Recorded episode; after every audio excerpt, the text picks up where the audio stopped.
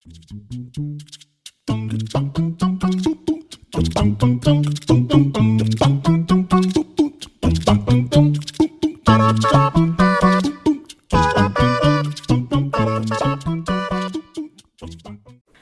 vítám vás u nové epizody podcastu Psychozápisník a zdravím vás Go Out Studia. V dnešní epizodě se budeme věnovat opět trochu vážnějšímu tématu a dnešním tématem jsou úzkosti a úzkostné poruchy. Možná víte, že já jsem se už podobnému tématu věnovala v podcastu.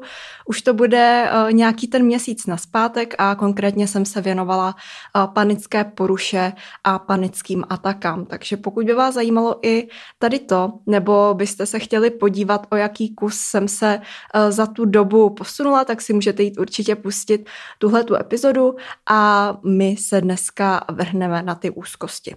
Než se k tomu tématu ale dostaneme, tak bych tedy chtěla mít dneska opět krátký live update, eh, ve kterém vám budu vyprávět, co se mi děje v životě, ale hlavně bych chtěla mluvit o pár tématech, nad kterýma poslední dobou přemýšlím a přijdou mi taková jako zajímavá a chtěla bych eh, je tady zmínit, chtěla bych je s vámi probrat. Budu moc ráda, když mi třeba dáte vědět, co si o tom myslíte vy.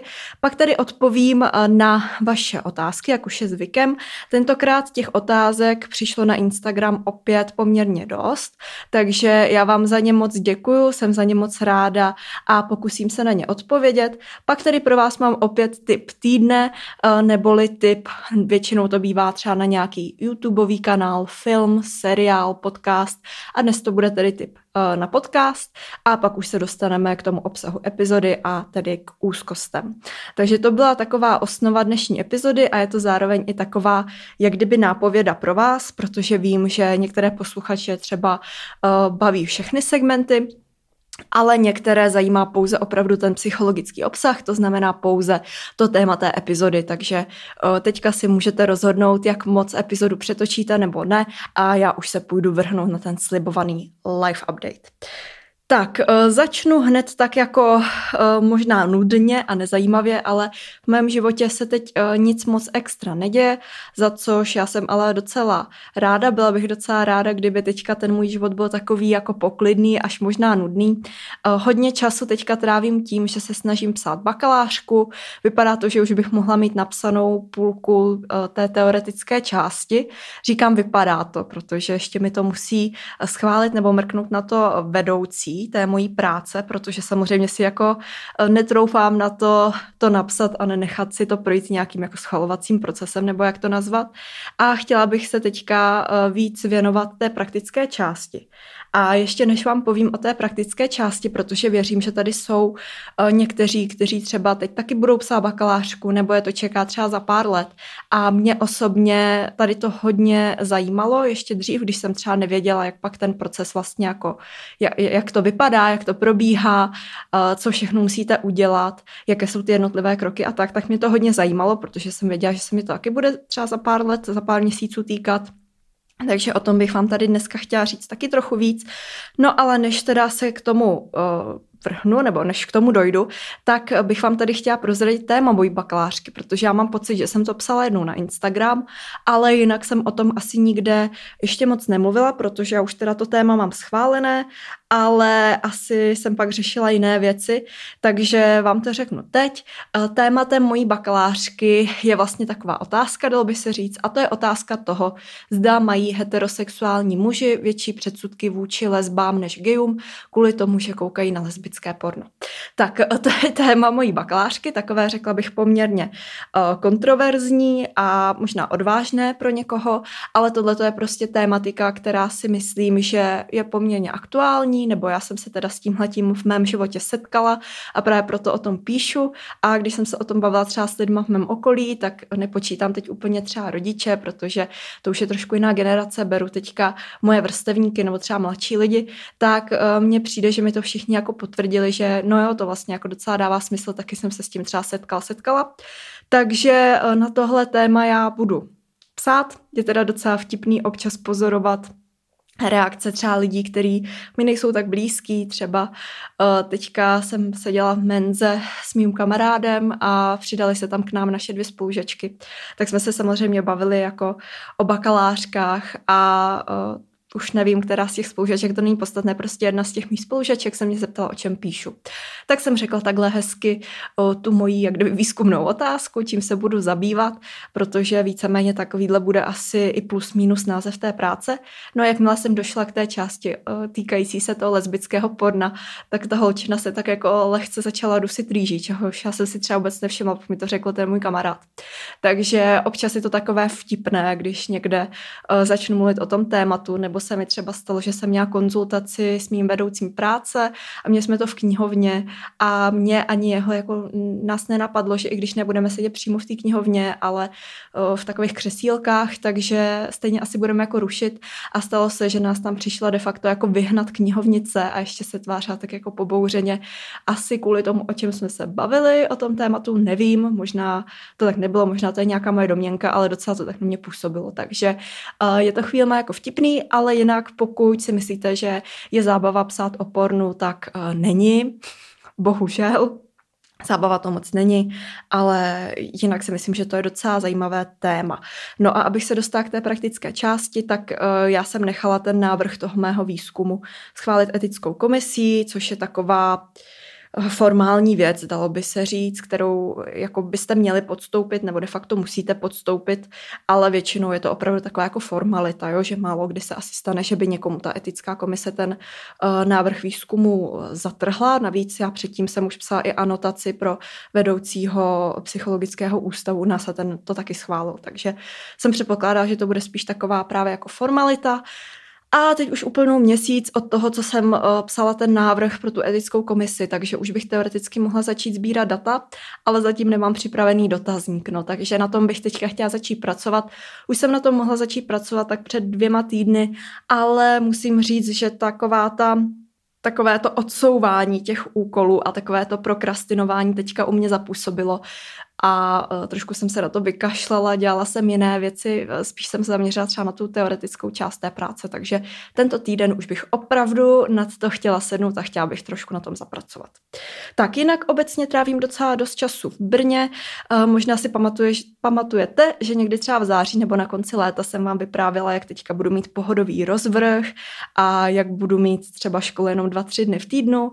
A tím pádem jsem si myslela, že budu v Brně trávit minimum času a převážně budu doma u rodičů, ale eh, vlastně ani nevím, čím to je, jestli to je nějakými třeba předměty, které se vyučují blokově, plus do toho, že jsem jako cestovala, nebo že třeba máme nějaké eh, skupinové projekty, nebo skupinový projekt, kvůli kterému třeba zůstávám v Brně, ale přijde mi, že naopak trávím docela dost času v Brně a pořád čekám, kdy se to jako zlomí a budu moc být třeba víc doma, ale uvidíme. Uvidíme. Eh, je to takové pro mě trošku třeba jako náročnější, že víc cestuju eh, a tak a třeba netrávím tolik času se svýma blízkýma, eh, kolik bych chtěla, ale tak to teďka prostě momentálně je a musím to nějak vydržet. Ono stejně já si myslím, že to uteče a za chvíli budou Vánoce a to budu doma až až. Teďka mě taky čeká takový víkend s mojí ségrou v Brně, na což se moc těším, že za mnou přijede a uděláme si takový prostě jako holčičí víkend a máme v plánu zajít do nějakých kaváren a na nějaký drink a tak, tak vám možná pozdílím zase nějaké typy na Instagram psychozápisníku a e, teďka se dostáváme k předposlednímu tématu, o kterém bych chtěla v live updateu mluvit a to je taky možná pro vás takový tip na podcast, dalo by se říct, ale je to podcast, který určitě znáte. Je to také podcast o go outu a je to podcast Vyhodnit ďábla, kde holky teda mluví hlavně o různých tématech týkajících se sexu a a takových zkrátka jako intimnějších věcích, věcech a e, teďka vydali nejnovější epizodu, která byla o smrti a mně to přišlo jako zajímavá náhoda, protože já jsem taky asi před dvěmi týdny, uh, nebo možná třemi, teď už přesně nevím, vydala epizodu o smrti, tak bylo takové zajímavé to porovnat třeba s tou mojí, kdy oni opravdu mluvili o svých vlastních zkušenostech a o tom, uh, jak se třeba vyrovnávali, když jim někdo blízký umřel, nebo jestli se s tím vůbec dá nějak vyrovnat, co prožívali. A mluvili o tom, že to pro ně vlastně takové jako tabu nebo taková věc, o které asi třeba tolik nemluví, jako třeba o těch intimnějších věcech, že je pro ně třeba těžší o tom mluvit, tak jsem vám tady to chtěla poradit, pokud vás třeba zaujala ta epizoda psychozápisníku o smrti, ale chtěli byste slyšet někoho, kdo prostě už se s tím setkal, že mu někdo blízký umřel a chtěli byste slyšet víc jako epizodu právě o těch zážitcích a vlastních zkušenostech, tak bych vám to moc doporučila. Ale uh, dám tady možná ještě maličký varování a určitě jako tu epizodu doporučuji. Je zajímavá, je dobrá, ale rozhodně potom nebudete nějak rozjuchaný. Jak když jsem ji doposlouchala, tak jsem byla taková lehce smutná, nebo jak to říct, taková melancholická. Tak uh, jenom takový uh, malý varování. No a úplně poslední téma, o kterém bych se chtěla jako lehce zmínit v rámci live updateu, je takové téma, na které jsem teďka narazila, když jsem jela vlakem do Prahy a já jsem byla na TikToku a vyletěl tam na mě nějaký TikTok o tom, že uh, jakoby kluci nebo chlapy nebo obecně lidi, kteří dělají prostě kulturistiku, a uh, prostě posilují a hlídají si extrémně jako co jí, stravu, počítají si třeba kalorie, živiny a tak, tak ať jakoby týhle se nikdo netvrdí, že to není porucha příjmu potravy. No a mě to nikdy nenapadlo a já jsem se dřív tady o ty věci docela jako zajímala, ne teda, že bych byla nějaká bikina, jako to rozhodně ne, to opravdu ne, ani nechodím do posilovny, ani nic takového, ale bavilo mě třeba sledovat různý videa na YouTube právě od lidí, kteří se tímhletím jako živí a dělají to fakt jako profesionálně, tak oni uh, natáčí třeba tady jako na české scéně třeba i různý vtipný videa, nebo i naopak jako vzdělávací videa, nebo jak to říct právě, jak se třeba jako stravují, jak cvičí a tak. A mě tady to třeba tak rok, dva roky naspátek fakt hodně zajímalo a i jsem třeba jako víc cvičila a i jsem si jako víc hlídala, co jim a tak. A dokonce jsem měla sestavený eh, jídelníček od jedné slečny, která právě dělala bikini fitness a eh, řekla bych, že z části se tím živí, že právě takhle dělá uh, jídelníčky pro svoje klienty. Samozřejmě to jsou většinou jídelníčky jako pro redukci váhy a to byl teda i ten můj. A musím říct, že to bylo docela hustý. Samozřejmě jsem to nevydržela, držet tu dietu. Držela jsem to plně třeba měsíc. A pak mě to nějak přešlo, ale bylo to teda i dost jako psychicky náročný, přestože to nebyl žádný takový ten jídelníček, co oni drží před těma soutěžema, kdy já samozřejmě nevím, jak to jako v reálu vypadá, ale co se taky mě dostalo, tak je to fakt extrémně náročný. A jenom ten můj jídelníček, který bylo tam prostě pět jídel denně, tak i přesto to bylo fakt jako psychicky náročný a už jenom to, že jsem věděla, že si nemůžu dát jako tu čokoládu a že teď si musím dát prostě ve tři hodiny odpoledne avokádo s, nevím, kotič sírem, když kotič sír ani avokádo nejím, což teda byla moje chyba, že jsem mi to neřekla, bylo zkrátka to bylo to náročný. A teď mě to nikdy nenapadlo, že možná i tohle může být jistá forma jako poruchy příjmu potravy, protože fakt takový to až jako obsesivní, kdy si hlídáte, kolik sníte mandlí a, a tak, a jak často cvičíte, jestli jste cvičili dvakrát denně nebo jednou denně, tak eh, je to šílený. A chtěla jsem to tady jenom říct, jako, jako že ty lidi nechci soudit, protože každý máme nějaký jako životní styl a uh, je to každého věc, jak si žije, pokud to nějak nenarušuje třeba jeho zdraví nebo uh, to nějak neubližuje ostatním, tak to je prostě každého věc, jestli se rozhodne válet se u televize a jíst chipsy nebo půjde do fitka a potom si dá salát. Uh, takže jenom jsem to tady chtěla tak jako nadhodit, jako takovou jako myšlenku k zamyšlení. Uh, třeba co si o tom myslíte vy a třeba jestli jako se tady tomu věnujete a posilujete a jíte zdravě, tak budu moc ráda, když třeba budete jako protiargumentovat, že to tak není. Ale eh, no zkrátka jsem chtěla takhle tady jenom říct tu myšlenku a rozvinout trošku diskuzi, protože já sama nevím, co si o tom mám myslet. Přijde mi to jako zajímavá myšlenka zkrátka. Tak, eh, to by byl dnešní live update a teď se dostávám k vašim otázkám. První otázka je, jak se zbavit úzkostí. Tak, eh, tady na to nečekejte žádnou jednoduchou odpověď, že bych vám teďka řekla jednu větu nebo nějaký krátký návod, jak se zbavit jako úzkostí. Ono asi úplně první krok by ale měl být říci, jestli se vůbec jedná o jakoby úzkosti v běžné míře, když to tak řeknu, nebo jestli už je to opravdu nějaká třeba úzkostná porucha.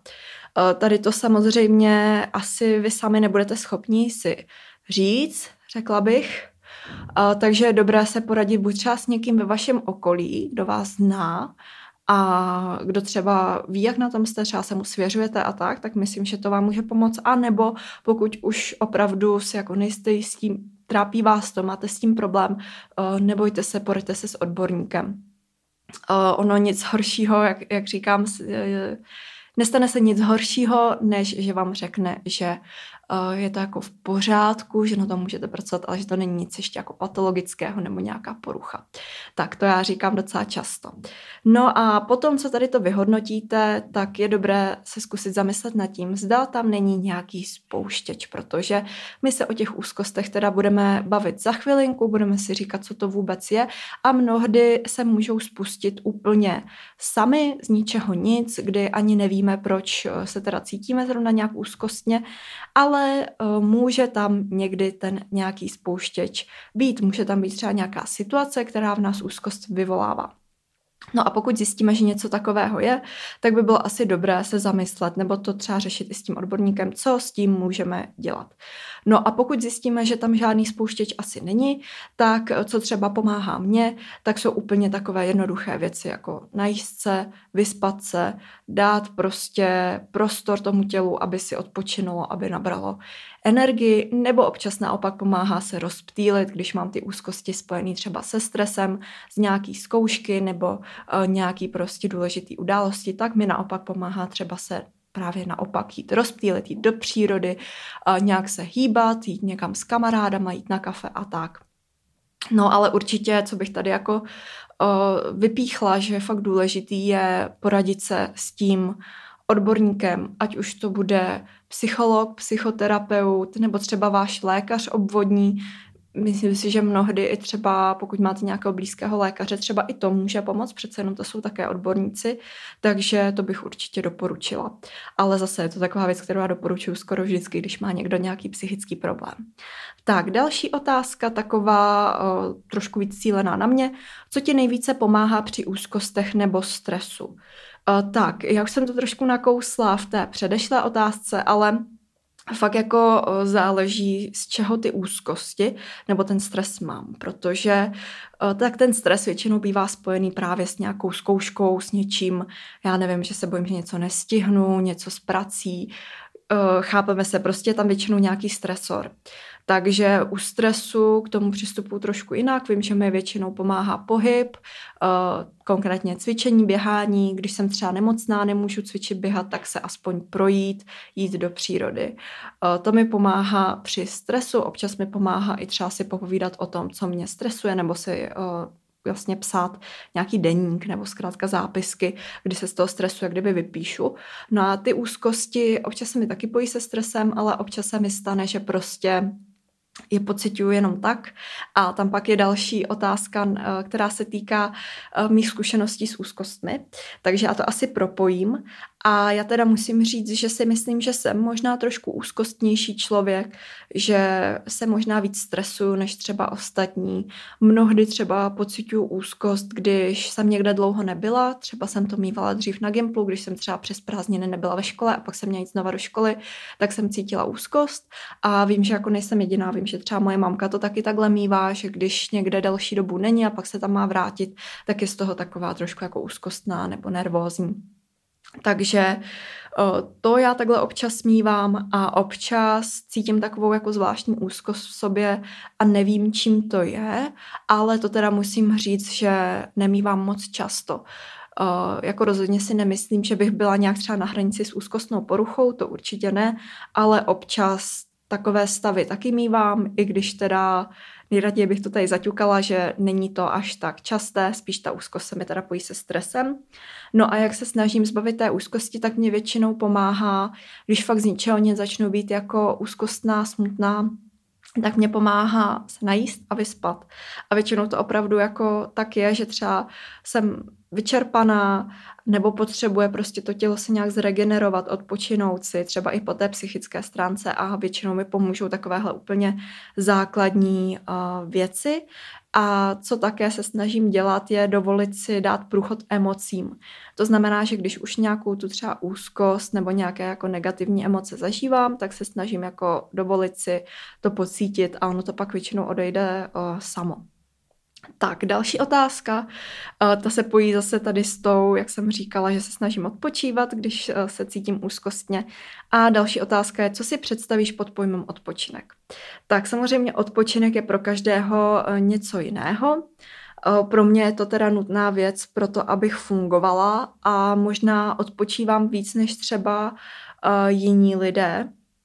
A musím říct, že poslední dobou se za to občas cítím trochu provinilé, obzvlášť právě když jsem třeba v Brně a bavíme se se spolužáky nebo s kamarády prostě Eh, co jsme dělali za ten den a jaké máme ještě plány, tak já za ten den třeba dopoledne dělám věci do školy a pracuji na podcastu a tak a pak odpoledne třeba hodinku, dvě se tomu ještě věnuju, plus do toho mám třeba nějaké přednášky a jinak jako odpočívám nebo jsem právě s kamarádama a tak. Zkrátka nevěnuju se jako práci a povinnostem a mám prostě lidi ve svém okolí, který uh, třeba řeknu, no já jsem dneska tři hodiny psala bakalářku a to je hrozně málo, tři hodiny z celého dne, takže já po škole půjdu ještě třeba na dvě hodiny do knihovny. A vždycky, když něco takového slyším, tak se začnu cítit hrozně jako provinile, že žešmará, tak to bych asi taky měla něco dělat.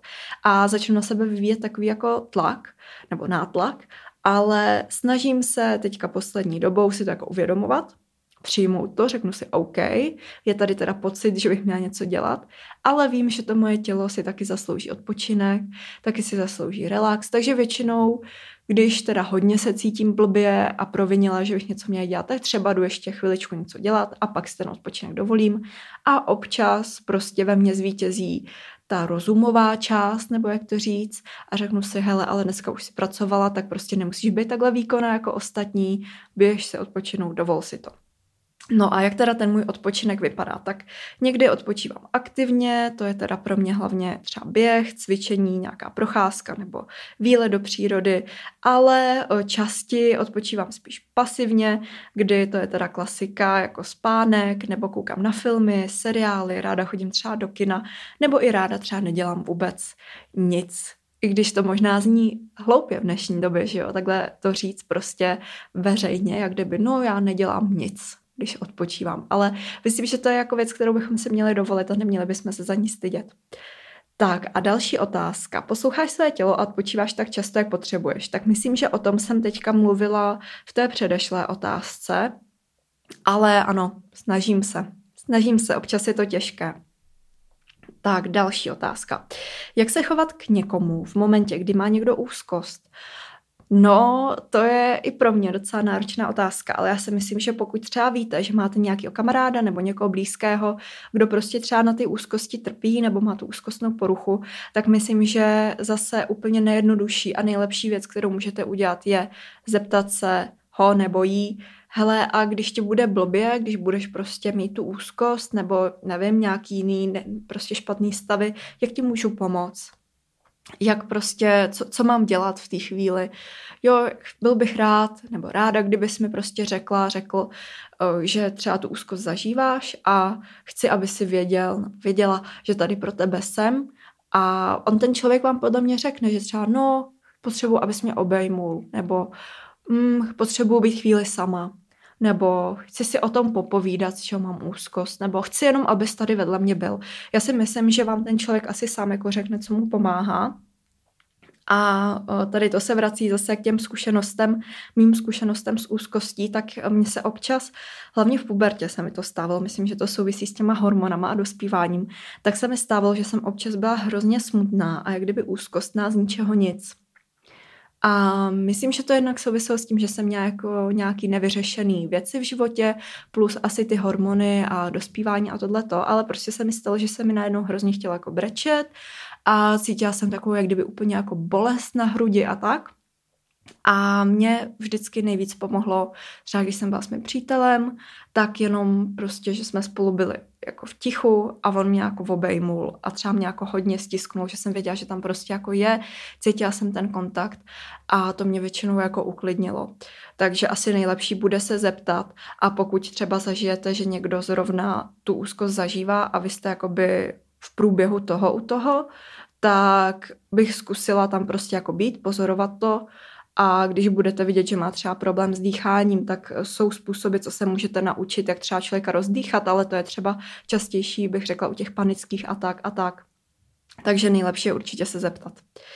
Další je taky taková docela kulišácká otázka a to je, pozná člověk na druhém člověku, že prožívá úzkost. Uh, tak to já nevím. Myslím si, že když je to váš blízký člověk, takže asi budete jako tušit, že se s ním něco děje. Ale mnohdy si myslím, že ty lidi, kteří třeba neví, o čem, se, o čem je úplně řeč, tak si tu úzkost představí právě jako třeba panické ataky, kdy prostě člověk nemůže dýchat a má pocit, že má, že má infarkt a, a začne mu být prostě hrozně špatně a začne být třeba dramatický a tak. A já si myslím, že takhle se úzkost mnohdy vůbec jako neprojevuje a že právě mnohdy to ani nepoznáte. Uh, takže toť otázka, no.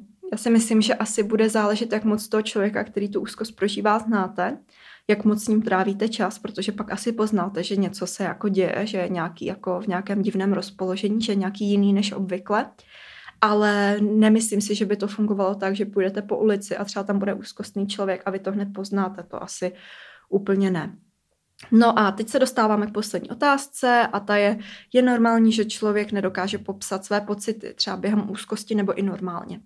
Tak tohle to je naprosto normální. Řekla bych, že s tím může mít problém eh, spousta lidí, řekla bych i dokonce, že třeba většina lidí, kdy mnohdy mně přijde, nebo třeba budu mluvit teďka za sebe, že já mnohdy nejenom, že neumím ty své pocity popsat třeba druhému člověku, ale ani sama nevím, co momentálně prožívám za emoce, že to je takový jako mix, že je to třeba těžko identifikovatelné.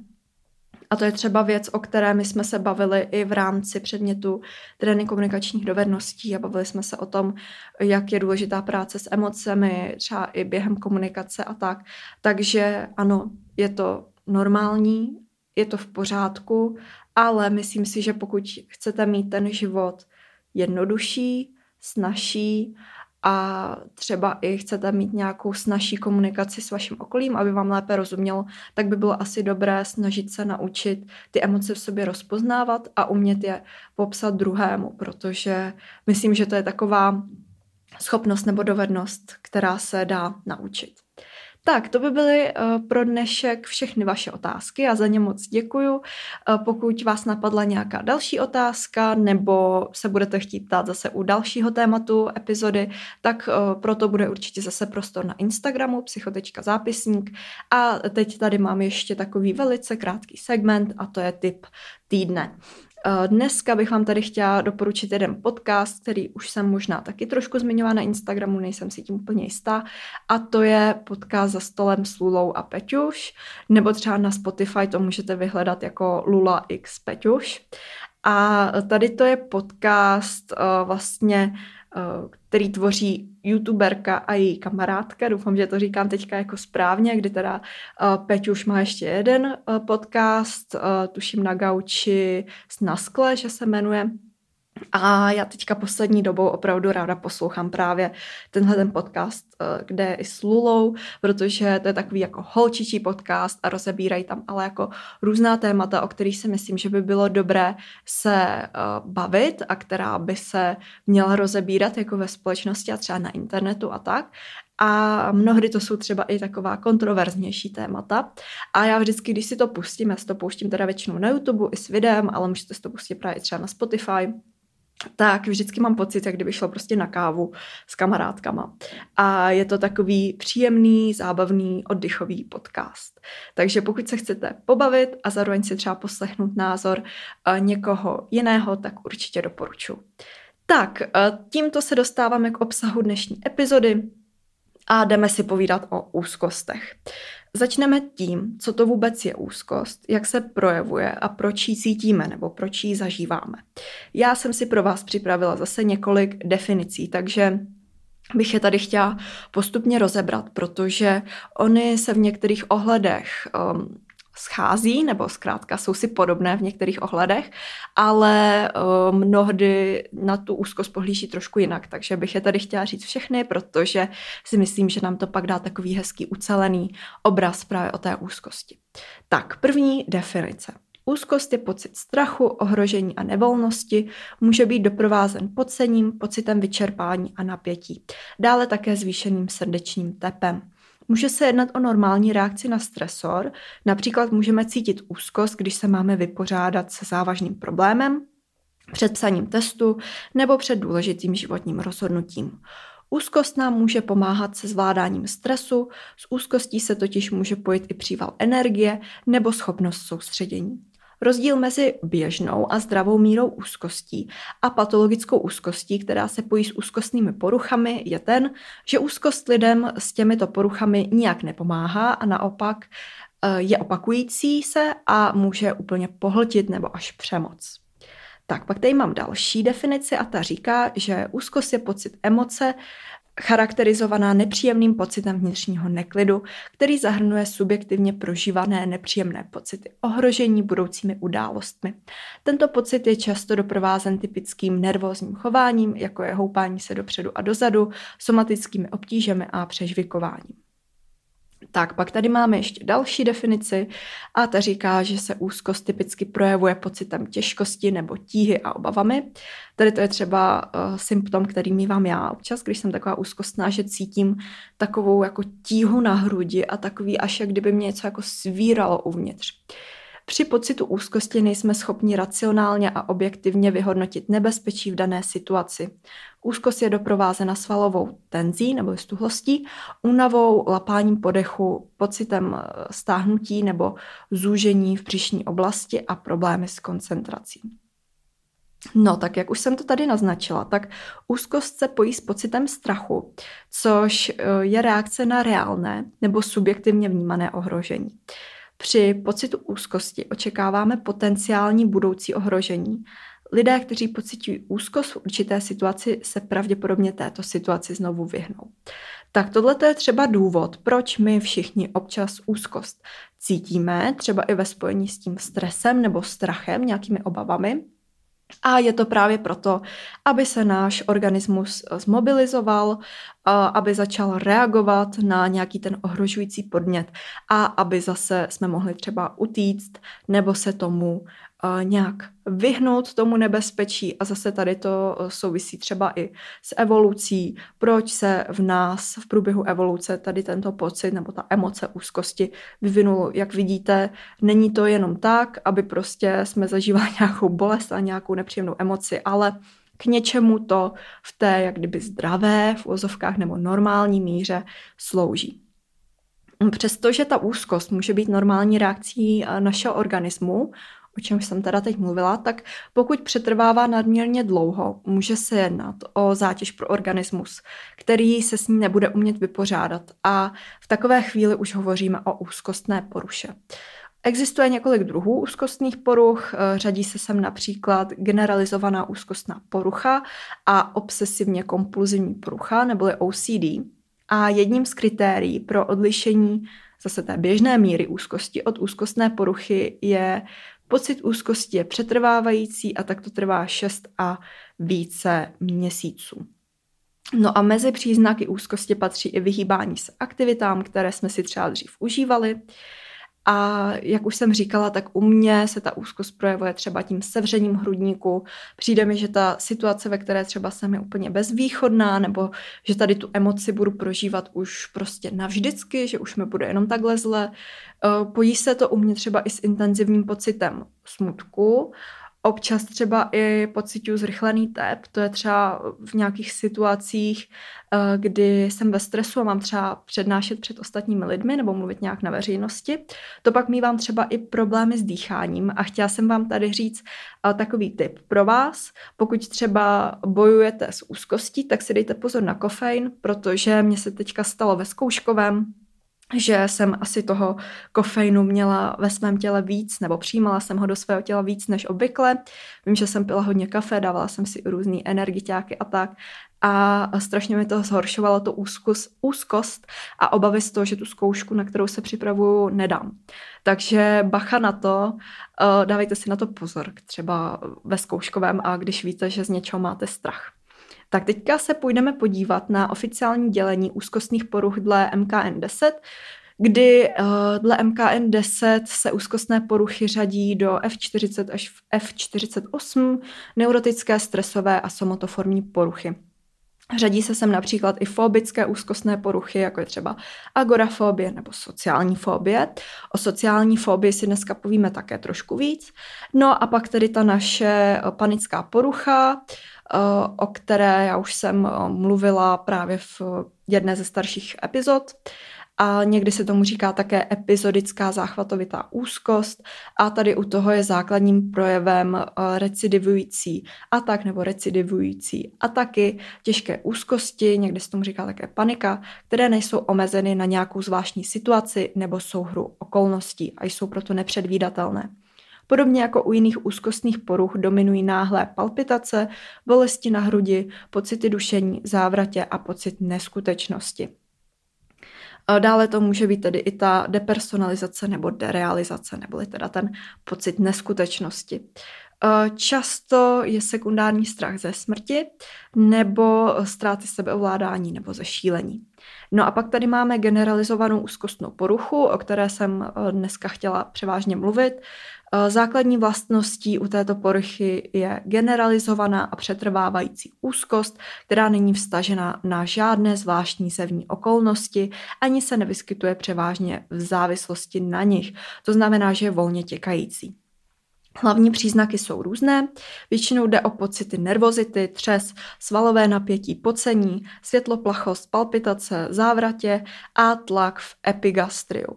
Často jsou přítomny eh, strach a jiné obavy, že pacient sám nebo jeho příbuzní brzy onemocní nebo budou mít nehodu.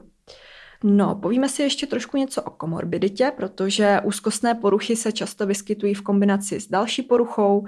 Typicky se jedná o vážnou depresivní poruchu, bipolární poruchu, poruchy příjmu potravy nebo různé osobnostní uh, rysy, které jsou uh, nebo které se mm, občas spojí právě s úzkostnými poruchy. To může být třeba neuroticismus a ta úzkost se dále pojí třeba i s OCD a panickou poruchou.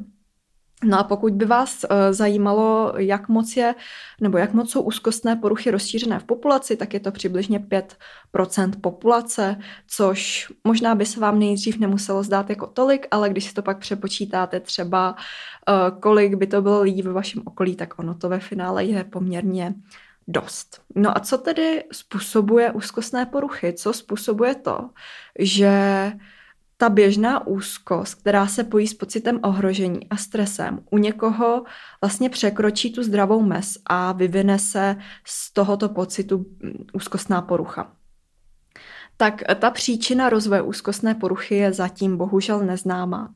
Pravděpodobně je způsobena nerovnováhou chemických procesů v mozku, může být podporována i stresem a určitě hrajou roli genetické predispozice společně s vlivem okolí, který také hraje roli při rozvoji úzkostné poruchy. No a pokud bychom si položili otázku, kdo je v ohrožení rozvoje úzkostné poruchy, nebo co zvyšuje pravděpodobnost rozvoje, tak třeba fobie a generalizovaná úzkostná porucha je častější u žen. Ale například taková sociální fobie postihuje ženy i muže ve stejné míře. No a mezi rizikové faktory patří jisté povahové rysy, například stydlivost nebo třeba traumatická událost v raném dětství nebo dospělosti, to může také vyvolat nebo s tím souviset. Pak uh, také historie duševních onemocnění a úzkosti v rodině, to souvisí s těmi uh, genetickými predispozicemi. No a pak uh, se s úzkostnými poruchami také pojí zdravotní problémy se štítnou žlázou a arytmie, což je teda docela zajímavé, řekla bych, nebo já jsem to aspoň nevěděla. Tak a teď si půjdeme povědět, nebo přečtu vám tady dva příběhy posluchaček, které právě určitou formu té úzkostné poruchy mají a byli tak hodné, že se se mnou podělili o jejich příběh a dovolili mi ho tady s vámi sdílet, protože, jak už jsem říkala, tak já úzkostnou poruchu nemám, nikdy jsem to nezažila, ani asi ve svém okolí nemám nikoho, kdo by něčím takovým trpěl, nebo o tom aspoň nevím. A tak jsem si říkala, že by bylo fajn vám tady přečíst příběh, jak to opravdu v reálu může vypadat a jak se třeba ty lidé, lidé kteří prostě tu úzkostnou poruchu mají, cítí a čím si procházejí. Tak úplně uh, první příběh. Mé úzkosti začaly v dobu, kdy jsem měla přítele a byla jsem s ním v té době skoro půl roku. Dost jsme se v té době hádali, ale nebyly to velké věci, ale maličkosti s tím, že se řešila každá blbost, co se mu nějak nelíbila. Chvilku jsme se bavili normálně a chvilku se hádali a takhle to bylo po zbytek celého vztahu. Nehorázně mě to ničilo, což si on neuvědomoval. Řešil dost mou minulost, ve všem jsem byla já ta špatná a mě to drtilo v podobě dost silných panických atak a hlavně dost silných úzkostí a někdy to vedlo až k sebevražedným myšlenkám. Každý den jsem brečela a to kvůli tomu, že řešil každou blbost tím, že mě to dost bolelo. Mé úzkosti se vyznačovaly silnou bolestí hlavy, nátlaky do spánku očí, třes celého těla, brnění pravé nohy několik dní v kuse, stížené dýchání, knedlík v krku, sucho v puse, pláč. Nemohla jsem v tomhle stavu chodit ven a když už, tak jen na omezenou dobu. Špatně se mi spalo a když jsem usla, tak jsem spala dost dlouho. Když to tak porovnám, tak úzkostí jsem měla tak na 60%, panické ataky na 30% a deprese na 10%. Bylo to dost šílené, mé úzkosti neznaly meze, moje tělo reagovalo tak, jak psychika to všechno vsakovala. A o to horší to bylo. Dodnes mám každodenní úzkosti a musím každý den brát tři prášky chlorprotixenu a to dohromady 45 mg. A potom jít spát a odpočinout si. Ty příznaky úzkosti, které jsem vyjmenovala, tak mám tak skoro každý druhý, třetí den, s tím, že každý den mám pocity na zvracení, bolesti břicha, sucho v puse, knedlík v krku. Nedávno asi před měsícem jsem začala pocitovat stavy derealizace a depersonalizace, což znamená, že se cítím, jako kdybych byla v bublině, ve filmu a také si připadám nereálně, mrtvě. Nedávno jsem měla i tři panicko-úzkostné záchvaty během týdne a to byla fakt cíla. Myslela jsem si, že každou chvilkou umřu nebo že mi vybuchne hlava. Bojuji se svými těžkými stavy každý den. Někdy jsou mé stavy slabší a někdy silnější.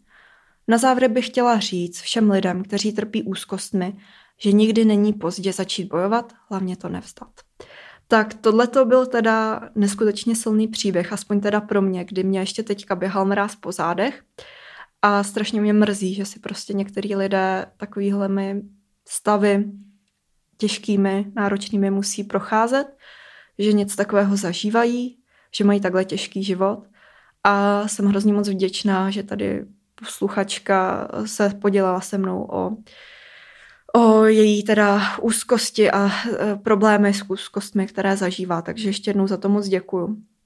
Tak ještě tady mám pro vás eh, jeden příběh od posluchačky a ten se týká, pokud se nemýlím, sociální fobie, což teda není úplně téma dnešní epizody. Já jsem tady chtěla mluvit hlavně o té generalizované úzkostné poruše a úzkostech, ale eh, já si myslím, že je dobré si poslechnout i tady to, eh, jako ostatně se to pojí k těm úzkostným poruchám. Celkově jsem byla hodně stydlivá a úzkostná už od mala, ale vždy ve školce i na nižším stupni základky jsem si našla pár lidí, se kterými jsem se mohla tak nějak kamarádit. Větší problém s úzkostma jsem začala mít v osmi letech, kdy se ztratila nějaká devítiletá holčička. Bylo to všude v médiích a tak byla unesena, když šla ze školy znásilněna a zabita. Bylo to tehdy v televizi a všude pořád a moje rodiče mě tedy začali říkat, ať jsem hlavně opatrná, s nikým cizím se nebavím a ze školy rovnou domů a tak dále. Někdy v tu dobu jsem dostala hrozný strach opouštět byt a kamkoliv chodit sama. Zároveň jsem dostala bezdůvodně strach o své zdraví a začala jsem dodržovat různé zvláštní rituály, protože jsem měla strach, že když to neudělám, umřu já nebo někdo z mých blízkých. A úplný zlom nastal, když, jsem, když jsme se stěhovali a já musela nastoupit na jinou školu. Tam jsem měla pocit, že mě každý hodnotí, baví se o mě, kouká se na mě a tak dále. Nedokázala jsem se chovat normálně. S nikým se bavit a vlastně ani s kýmkoliv, koho neznám promluvit. Vezli se to, vezlo se to se mnou celou základku. I střední a maturitním ročníku jsem zjistila, že už to dál nezvládám a pokusila jsem se o sebevraždu. Pak jsem se dostala na psychiatrii, kde jsem zjistila, že se i můj problém dá řešit a díky lékům a dlouhodobé psychoterapii jsem se z toho dostala. A teď mám přítele, studuju vysněnou vysokou školu a jsem spokojená. Tak jak vidíte, tak všechno se dá řešit, i když občas to není úplně snadné a je to třeba běh na dlouhou trať. Ale pokud třeba zažíváte nějaké takovéhle problémy, máte úzkosti nebo nějaký jakýkoliv jiný psychický problém, nebo to ani nemusí být psychický problém, může to být zkrátka jakýkoliv problém, nebojte se říct si o pomoc. Ty odborníci tady od toho jsou a jsou tady pro vás. A nebojte se toho, že vás budou třeba odsuzovat, ale jsou tady zkrátka od toho, aby vám pomohli a určitě vám i budou chtít pomoct. Budou chtít, aby vám bylo lépe, abyste se cítili lépe, abyste se zbavili těchto stavů a těžkých problémů. Tak to byla taková vsuvka, říkala jsem si, že by bylo fajn to tady rozebrat i trošku víc jako po té praktické stránce, jak to pak teda opravdu může vypadat. Já moc holkám ještě jednou eh, děkuju, nebo eh, posluchačkám, Nevím přesně, jestli to jsou ještě dívky nebo ženy, takže každopádně moc, moc děkuji za vaši důvěru a za to, že jste mi to takhle krásně popsali a doufám, že se budete mít jenom líp a že se budete mít krásně. Tak, eh, pojďme se teď podívat na to, jak se léčí úzkostná generalizovaná porucha a další úzkostné poruchy. Pro léčbu úzkostných poruch se používá psychoterapie, medikace a nebo kombinace obojího, což eh, se většinou udá, jako uvádí, že je ideální. Tak proto slouží pro tu psychoterapii. Obvykle kognitivně behaviorální terapie, což je účinná, eh, nebo která je účinná pro léčbu úzkosti, učí nové způsoby myšlení a chování, může naučit změnu reakcí na podněty, které v nás vyvolávají strach a úzkost a k tomu může konkrétně sloužit takzvaná expozice, neboli eh, vystavení, eh, kdy pak člověk na, si vlastně na ty podněty eh, zvykne a už mě nevylo, nevyvolávají hrůzu. O tom jsem teda mluvila trošku víc v jedné z předešlých epizod právě o KBT, takže pokud by vás tady to zajímalo víc dopodrobna, co to vlastně KBT je, jaké tam jsou různé metody a tak, tak určitě doporučuji si to poslechnout. No a co se týče té farmakoterapie, tak prvními účinnými psychofarmaky k terapii generalizované úzkostné poruchy byla tricyklická antidepresiva, neboli TCA, tam se řadí klomipramin, imipramin a amitriptylin. Tato antidepresiva však měla řadu vedlejších účinků, ke kterým patří zejména kardiotoxicita, retence moči nebo zhoršení stávajícího glaukomu a proto jsou dnes užívána již v podstatě v menší míře a většinou jsou to až vlastně léky druhé volby. No a i přes veškeré pokroky psychofarmakologii jsou nejčastěji používána jako léky první volby antidepresiva ze skupiny reverzibilních inhibitorů zpětného vychytávání serotoninu, neboli SSRI kdy standardní terapeutické dávky jsou následující citalopram 20 až 60 mg, S-citalopram 10 až 30 mg, fluvoxamín 50 až 200 mg, fluoxetin 20 až 60 mg, paroxetin 10 až 50 mg a sertralin 25 až 200 mg. No a dále se také používají antidepresiva čtvrté generace, kam se řadí třeba mirtazapin a benlafaxin a to jsou také léky druhé volby tak mně je jasné, že třeba to dávkování v podobě těch jako miligramů, že vám to stejně asi nic moc neřekne, mě taky ne a není to zas až tak podstatná informace, ale myslím si, že třeba někomu, kdo tady na to téma třeba chce psát práci, nebo by se tady tomu chtěl v budoucnu věnovat, nebo ho to zkrátka zajímá, tak si myslím, že by se to mohlo třeba hodit. Je to taková informace jako pro uh, představu. No a teď tady mám úplně poslední věc, které bych se v dnešní epizodě chtěla věnovat a to je taková otázka toho, co můžeme dělat, pokud se u nás nerozvinula porucha přímo úzkostná, ale jsme často úzkostní. Tak jak už jsem říkala na začátku, určitě se poradit s odborníkem, protože já když jsem pro vás tuto epizodu připravovala, tak jsem samozřejmě načítala různé články a materiály a tam jsem se dočetla, že mnoho lidí s generalizovanou úzkostnou poruchou jsou nediagnostikovaní a tím pádem i neléčení. A e, to je hrozná škoda, protože jak jste mohli slyšet, tak opravdu takovéhle úzkostné stavy mohou výst až třeba k sebevražedným myšlenkám a tomuhle by se rozhodně mělo předcházet. Takže proto si také myslím, že je prostě potřeba pomoc a konzultace s odborníkem, kdy i pokud se třeba nejedná o poruchu, pokud vám třeba ten uh, psychoterapeut, psycholog řekne, že to je běžné, jste trošku úzkostnější, trošku možná víc ve stresu, ale tohle to ještě je běžné, ještě se nejedná o poruchu, tak i tak vám může pomoct. Eh, nepředstavujte si to tak, že by vám řekl, no co tady plítváte mým časem, běžte domů, co tady simulujete. Myslím si, že to by vám dobrý psycholog, psychoterapeut neudělal. Naopak se vám bude snažit pomoct i s tímto. E, nemusíte být nutně nemocní a mít už nějakou poruchu pro to, abyste vyhledali pomoc. Může vám pomoct třeba s nácvikem relaxace, nebo třeba objeví uh, tu příčinu, proč jste takový víc jako úzkostnější a máte víc starostí a co se s tím teda dá dělat. Další moje rada by byla svěřit se někomu blízkému. Samozřejmě někomu třeba vyhovuje v ten moment, kdy cítí tu úzkost být sám, spíš se tak uzavřít do sebe, ale myslím, že pokud to tak třeba máte, tak je fajn to třeba rozebrat pak později, že mě se vždycky jako uleví, když to s někým rozeberu a tím, jak o tom mluvím, třeba co jsem zažívala, nebo co si myslím, že to ve mně vyvolalo ty pocity, tak vlastně si to tím hezky i urovnám v hlavě a vlastně mi třeba dojde, eh, dojdou mi nějaké ty spojitosti mezi tím. Další taková rada nebo věc, kterou byste si měli dovolit, je dovolit si prožívat emoce, nepotlačovat to v sobě. To je taky věc, o které já už jsem tady mluvila a nechci se opakovat, ale já si prostě myslím, že je potřeba dát průchod těm emocím. Pokud třeba opravdu je potřeba nějak potlačit kvůli tomu, že jste třeba, nevím, někde na veřejnosti nebo tak, tak uh, potlačte, ale jenom opravdu na omezenou, na nutně dlouhou dobu a pak prostě si to dovolte prožít aby se třeba nestalo, že se vám to pak vrátí v nějaký jiný podobě a třeba mnohem horší. Eh, další taková rada nebo krok je řešit situaci, která v nás úzkost vyvolává, protože uh, já mám třeba dobrýho kamaráda, ve kterým tu úzkost vyvolávala jeho brigáda.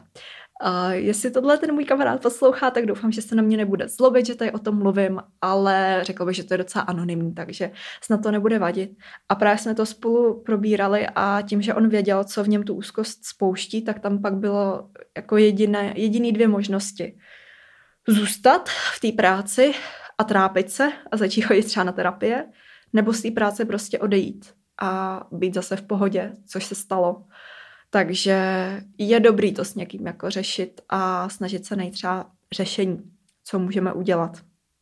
No a taková poslední rada, taková jako lehce banální, nebo jak to říct, jo, je nezapomínat na odpočinek a snažit se neprokrastinovat zároveň, kdy já si myslím, že když máte, třeba to je věc, která pomáhá mně, že si dělám to-do listy a dělám si seznamy, co musím udělat, ale nesnažím se mít toho nějak extrémně moc třeba v jeden den, aby se nestalo, že se z toho zhroutím a nebudu mít zase čas na ten odpočinek. Zkrátka snažit se najít balans mezi odpočinkem a prací, protože já třeba když hodně prokrastinu a pořád něco oddaluju a nechci se tomu věnovat, tak pak naopak paradoxně jsem z toho mnohem víc ve stresu, úzkostná, necítím se dobře. A to samý, když naopak pracuji moc, zanedbávám zase ten odpočinek, takže snažit se najít balans mezi tady tím, není to snadný, ale určitě to jde. Tak, to je z dnešní epizody vše. Já doufám, že jste se třeba dozvěděli něco nového, doufám, že jsem vám tady ty úzkosti trošku přiblížila, vysvětlila, uh, popsala, že to vlastně není nic nepřirozeného ve zdravé míře a že to je i něco potřebného a třeba i trošku objasnila, co se dá dělat, pokud už se u někoho ta úzkostná porucha vyvine. Já se na vás budu moc těšit zase u dalších epizod nebo třeba na Instagram podcastu a do té doby se mějte krásně. Ahoj!